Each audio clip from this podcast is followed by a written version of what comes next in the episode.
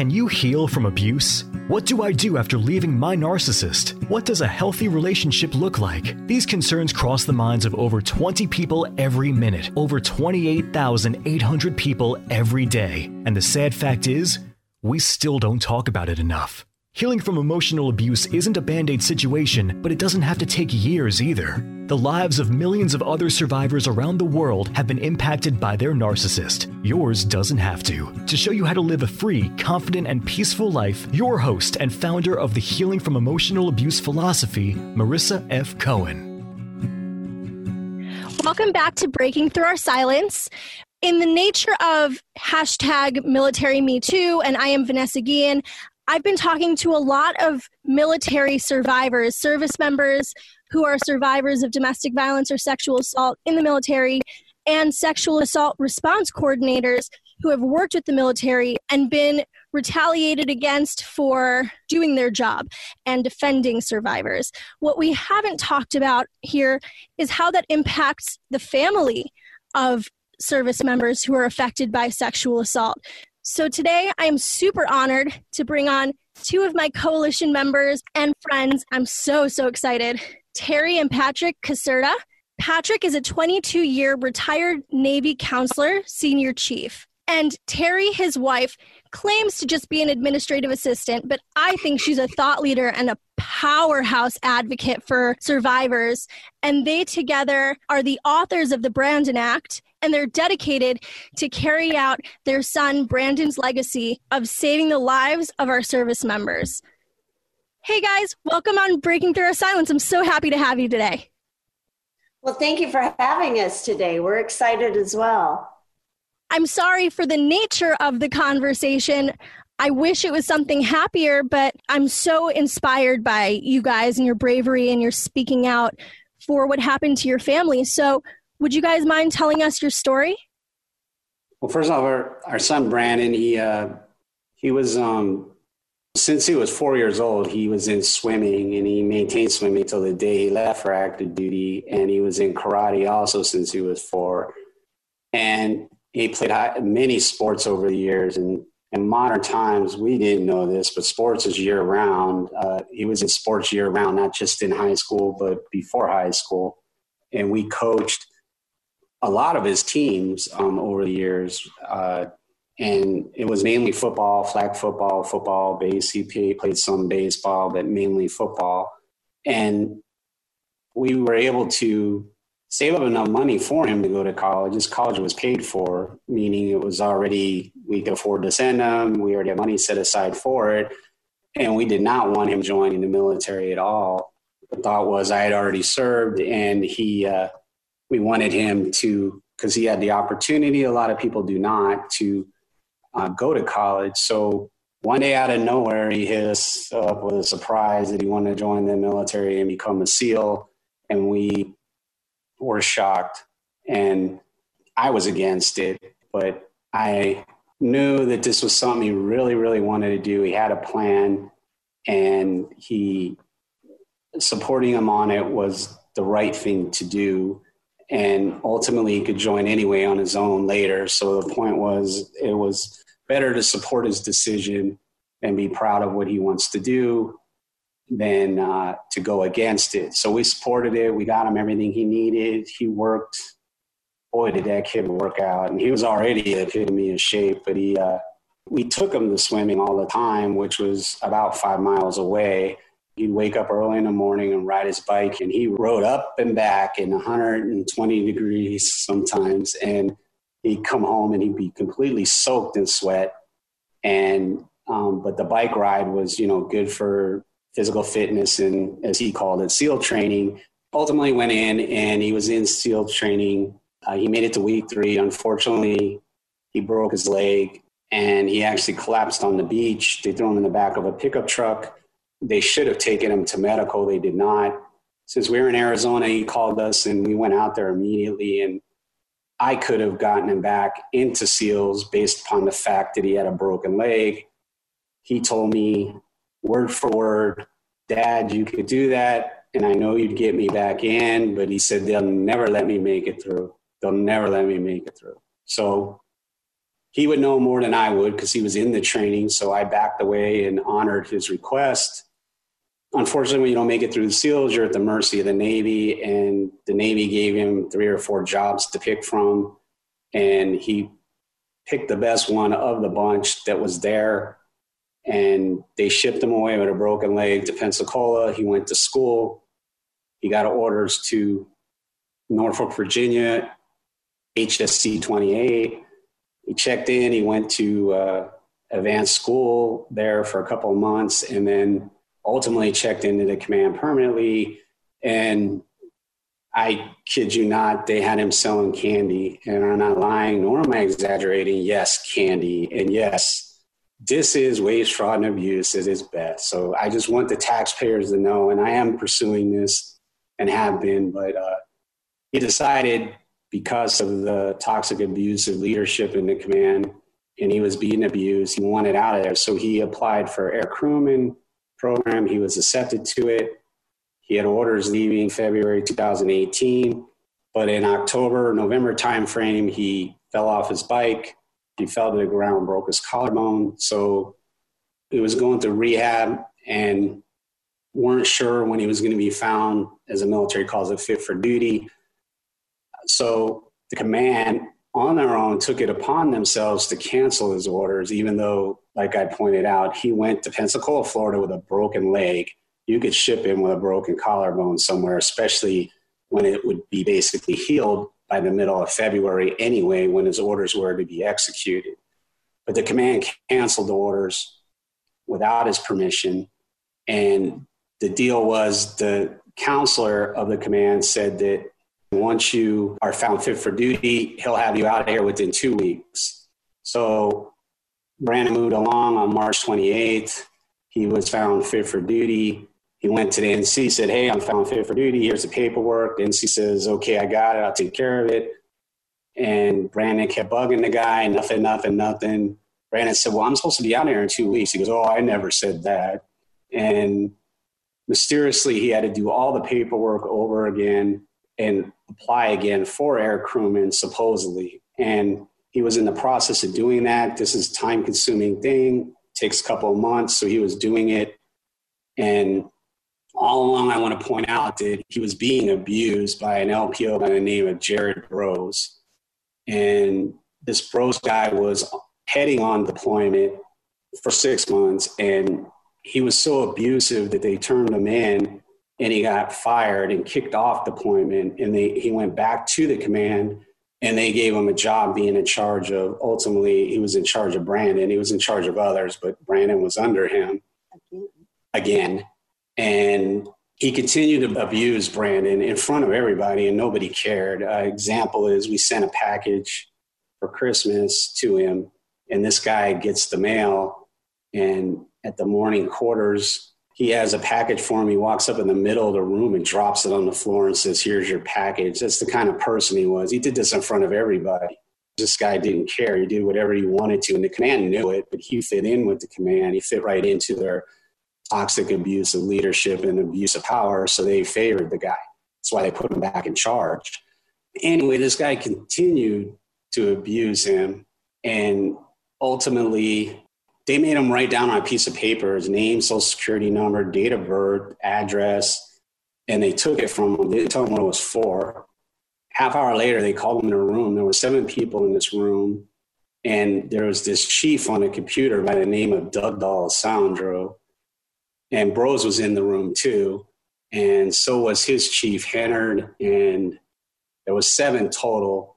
They were on a computer looking up his driver's license. Now, Arizona computer website, DMV, looking up a driver's license. They couldn't find one. They asked if he moved. He said yes, because Brandon is totally honest. He gave him the new address, and poof, up pops information. It's not necessarily a driver's license either. It could have been an ID. They didn't know. Brandon took out his wallet and he grabbed it out of his hand, took his wallet, grabbed his credit card, paid for a duplicate license. And in Arizona, change of address is free. You don't have to buy a duplicate license. And changed his address and had the license sent to him personally. When I say him, I'm talking Doug D'Alessandro. And then um, basically looked at him, started laughing, said, "Looks like you do have a driver's license," and basically told him to leave. So he did. He, he text us and called us, and we knew about it. And his bros guys was trying to press charges against Brandon because they wanted him to drive and he had a driver's license. Somehow, some way, I, I do not know how, but they felt they were entitled to his driver's license. I couldn't tell you how people would ever think that way, but again, toxic abuse of leadership and abuse of power, they do whatever they want to do. They always have, always will. It'll never change. This bros guy was picking on him like crazy. So this set the stage for Brandon being in a corner. Now, I spoke to him. He was very upset. We had no idea, obviously, that he would be suicidal at all. I thought for a minute we were coming out there anyway because his command would not listen to reason. So I was coming out there, but the plan was I was calling Monday morning. Monday morning, I uh, called the command and was on the phone with the senior enlisted advisor by the name of uh, David Tarkowski. And this guy is going round and round with me about this driver's license thing. And I'm like, we could argue all day, you're not entitled to the license. He just did not understand that. I mean, this guy literally, without exaggerating, had the IQ of a hockey puck. and he wouldn't listen to me. And I argued, argued, argued, and all he kept saying is he's claustrophobic. And if he goes to medical and claims to be claustrophobic, um, all this goes away. And I'm like, no, he's not doing that because then he can't go air crewman. He can't even be in the Navy. He's claustrophobic. And I said, he's not claustrophobic. He doesn't try. What part of that don't you understand? Well, he argues with me. He said he had to go. So he left. He got out the phone. He said, I'll call you back right away.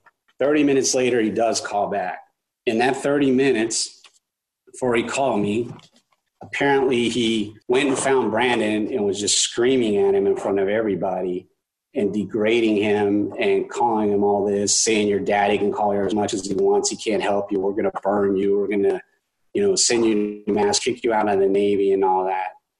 So next thing I know, he calls us back. Like I said, I'm on the phone with him. He's going round and round with his driver's license again, even though there's nothing else to talk about. So I got off the phone with him. Terry was looking for plane tickets. We were coming out there. I was furious. I, I was going to go out there and uh, I told Brandon to let the command know we're going to legal, to run a chit to see the EOC, and that we're going to get an attorney if necessary. And then I'm going to talk to the commanding officer and we'll take it from there.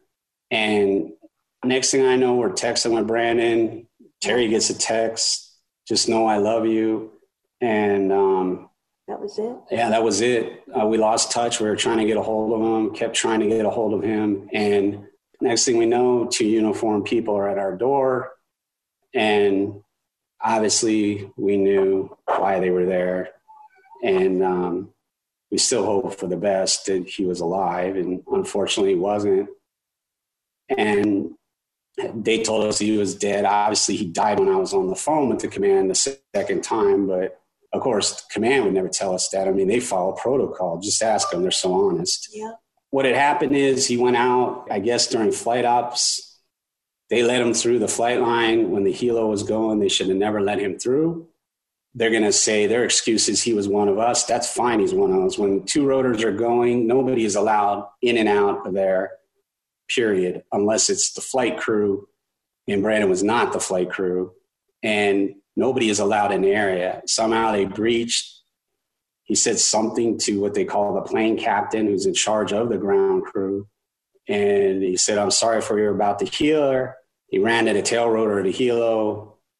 He um, jumped up, missed. So he jumped again and succeeded. They watched. They did nothing. They didn't tackle him. They didn't try to do anything to stop him. And then here's the great part afterwards, so this happens. You know what they all do? There's about nine to ten of them. They all run. They don't. They don't. They don't do no first aid. Nothing. They all run away. Now, one will say human beings are human. They may do something like that. This is various ranks of people that have done this stuff thousands of times that know better and they've seen things. I've seen things. You respond to it. Not everybody responds the same, but how do nine people run away? And Brandon, for almost the whole time he was there kept telling us everybody hates him and we did not believe that to be a blanketed statement but in the end we have found people that liked him it appears they did But we think that uh, there's a lot of truth to that. That explains their actions. But anyway, no first aid is applied, nothing. That poor kid sat on that tarmac in the hot sun for six hours. They left him there. He went from there to the morgue. He never went to the hospital. They never took him to the hospital. And this is all on film. I, we don't have the film. We've never seen it. And of course, the military said there was a film, and then they conveniently have said there isn't, even though there is. And ironically, the lovely excuse that we hear on every time you ask for a clip that some of the cameras were broken. It's just a standard answer by the military. I mean, they buy cameras that cost a hundred times more money than ours, and they're very reliable. And yet they're always broken when something happens. It's kind of a standard answer for them.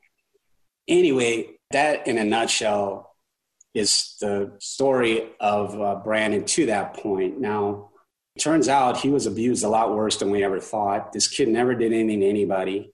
He helped people. Before he went in the military, he used to bring home homeless people. He'd help special needs people. He helped everybody. And whether you liked him or not, he helped you. If you hated him and he knew he hated you, he still helped you. So that's part one of it. This is all factual information. There is no exaggerating anything. Uh, the commanding officer, Dwayne Whitmer, and the executive officer, Trevor Prouty, those two individuals did nothing to help the kid at all. And they knew and condoned toxic leadership. They were part of the problem. Now, phase two starts. And the reason I point this out is there are those out there that are going to say, he took his own life, he had a choice, he didn't have to do what he did. And all that. I, I know what people say. Well, Brandon felt trapped. His letter he left behind, it tells you this. And it also points out that we're not at fault. Not to we take responsibility, believe me, we do, and we will take responsibility till the day we die. However, comma, he points out this is the Navy's fault and the command's fault. He points that out in a letter. It also gets better. They were keeping him for personal greed and keeping him from a program that the Navy needed people for, and he was supposed to leave. Well, because it was 180 days is when they're supposed to be able to complete it. They wanted him to complete it in two weeks. And that explains why that flight line let him in when the helos were going. Those people got qualified quickly too, some of them. And obviously, the commanding officer didn't properly train his crew. Anyway, moving forward, here's part two over that part I told you that one take. He felt trapped. He felt he had no choice. He took his own life. He sent a message to command, like, look what you made me do. And he left some letters for some others, and he felt those people would help us get justice for him unfortunately, they all turned their back on us too. He left them 10 page letters. He left us a five page letter. So you tell me they put in their statements that they don't know him that well and they don't know why he left them a letter. Well, when we got Brandon's phone, we went through the text.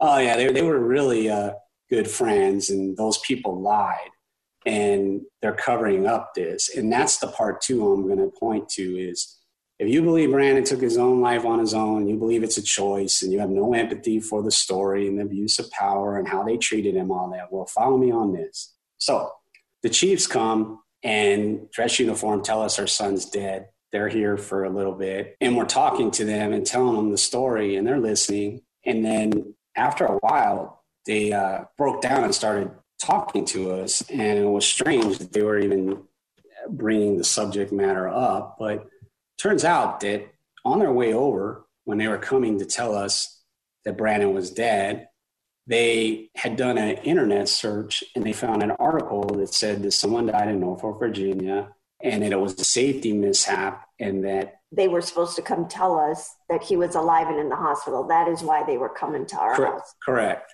Well, they pulled over and they called the command and they said, look, uh, you know, this article says he's dead you told us he's alive and in the hospital. I got to tell the parents what's going on.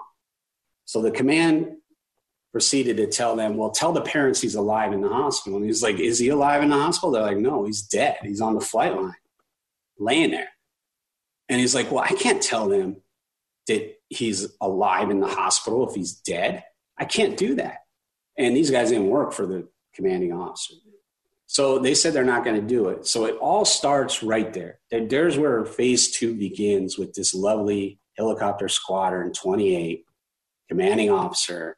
So they lied there. Then they proceed to treat us horribly.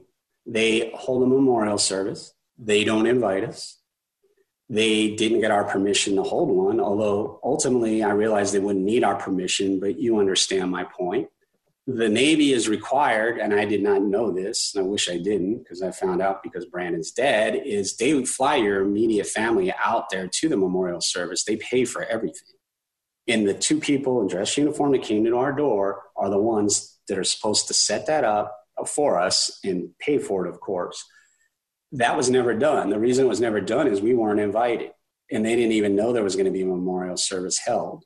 On that subject, there's an article out there where the command responds and says we were invited. They lied in the article. We were not invited. That's factual. The two people come into the door, make the travel arrangements. They arrange for us to be there. If they didn't make the arrangements, then how in the world could we have been invited? And then we found emails that we got through a FOIA of them going back and forth saying we were concerned about getting his body back and waiting for it. Well, turns out that there, there's truth to that. However, comma, we could have gone out there. No family even arrived till the weekend. He died on a Monday. No one even came in the picture until the weekend. We could have easily gone to the memorial service. And as far as the body goes, somehow, some way, his body was delayed for two weeks the command got involved and somehow they got the body delayed. People die in the war and get home faster than our son did. The command interfered with the body coming home. Now, why did they do this and why not invite us to memorial service? You're wondering. Sounds kind of stupid. Well, they did not want us there because they knew I was retired Navy. They knew that we would talk and ask questions to the people in the command, and they did not want us talking to them they delayed the body because they didn't want us coming out there. Because had we come out there, rest assured, we planned on going to the media. And they knew this, and they did not want that to happen. They did not want word to get out over what they had done. Ultimately, NCIS is investigating, and they're investigating whether the medical examiner's report and the cause of death match. When they were investigating, I gave them all kinds of information. Instead of investigating it, they just asked the command nonchalantly some questions. Like we were looking for his driver's license, the one that was sent to this D'Alessandro guy that stole his credit card, and other things. Well, NCIS knew the command was corrupt, but the command was being nice to them and coaching them on, you know, saying, hey, we're innocent, you know, this guy did this on his own, we're nice people. And so NCIS bought it. They should have turned it into a criminal investigation once they found out that the command was lying there were several people they didn't even get statements from that witnessed the event. In particular, the one that was closest to Brandon at the time. When I say closest, I'm talking proximity. They never interviewed him, ever. So NCIS does an incomplete investigation. The statements are falsified, they're not accurate, they're not the way they're supposed to be.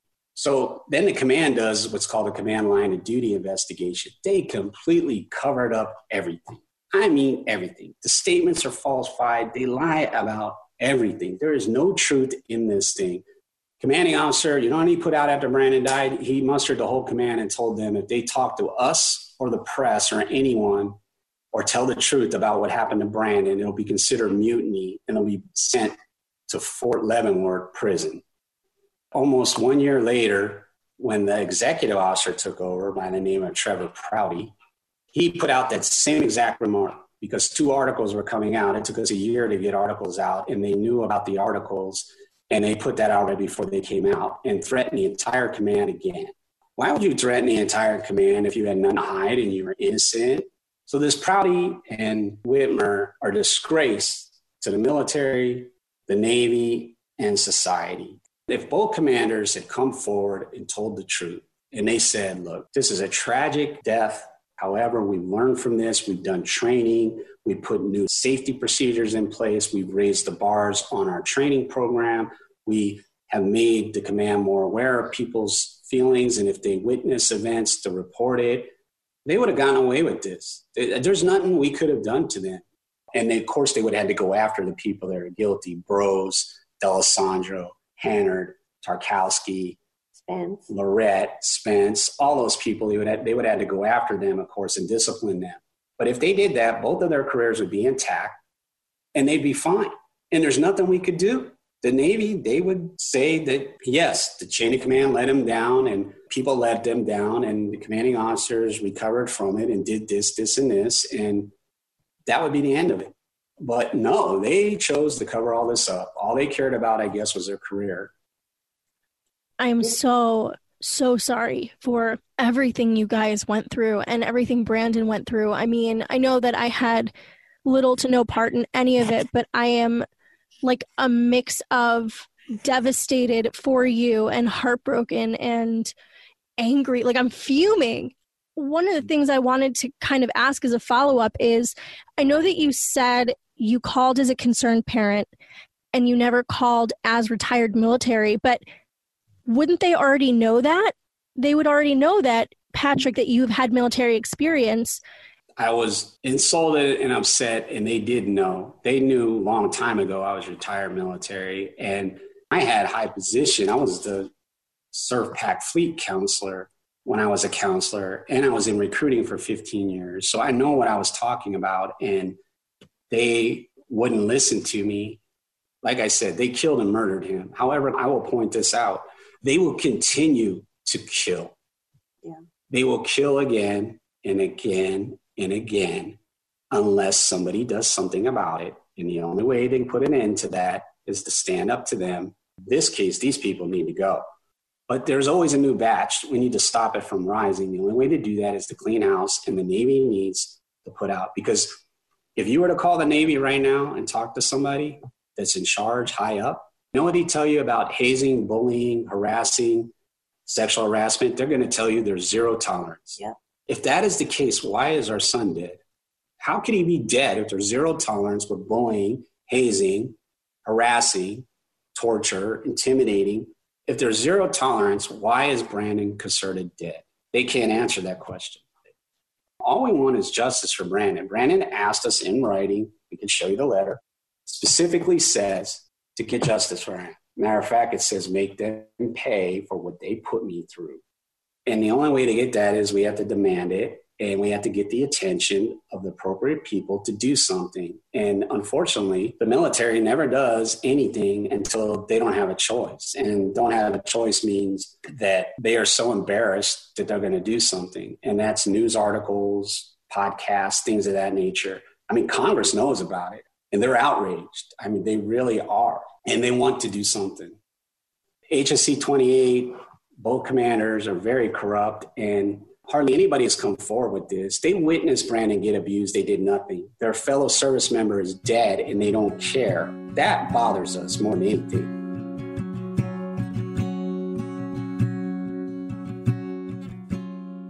Brandon's story gets even more complicated, but there is a light at the end of the tunnel. Terry and Patrick are working tirelessly to give Brandon the justice he deserves. You can hear the passion in Patrick's voice when he speaks. They are a very inspiring duo, and they're going to make major changes to the treatment of service members. Tune in on Wednesday at 4 p.m. Central Time to hear the rest of this heart wrenching interview. I promise the content gets lighter.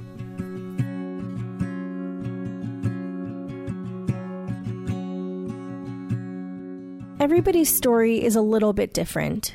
Nobody has gone through exactly what you have. And although that can make us feel alone, know that by speaking out, you're inspiring others to do the same. Writing a book is what gave me my start on this journey. I decided that even though I didn't feel that my story was as awful as what others experienced, if I could help one other person process and heal from what they experienced, it was worth telling.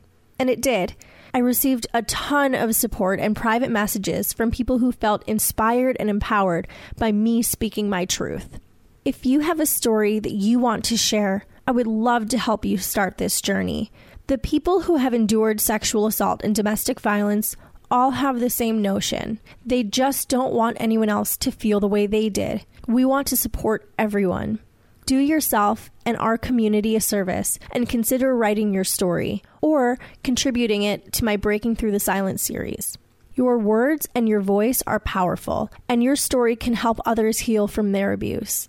If you're interested, please send me an email to me, M-E, at marissafaycohen.com, and I would be thrilled to work with you on breaking your silence. Thank you so much. If you enjoyed this podcast, you have to check out www.marissafaycohen.com backslash private dash coaching. That's www.marissafaycohen.com backslash private dash coaching. Marissa would love to develop a made for you healing plan to heal from emotional abuse. She does all the work and you just show up. Stop feeling stuck, alone, and hurt and live a free, confident, and peaceful life. Don't forget to subscribe to the Healing from Emotional Abuse podcast and follow us on Facebook at www.facebook.com backslash Marissa F. Cohen and Instagram at marissa.fay.cohen. We'd love to see you there.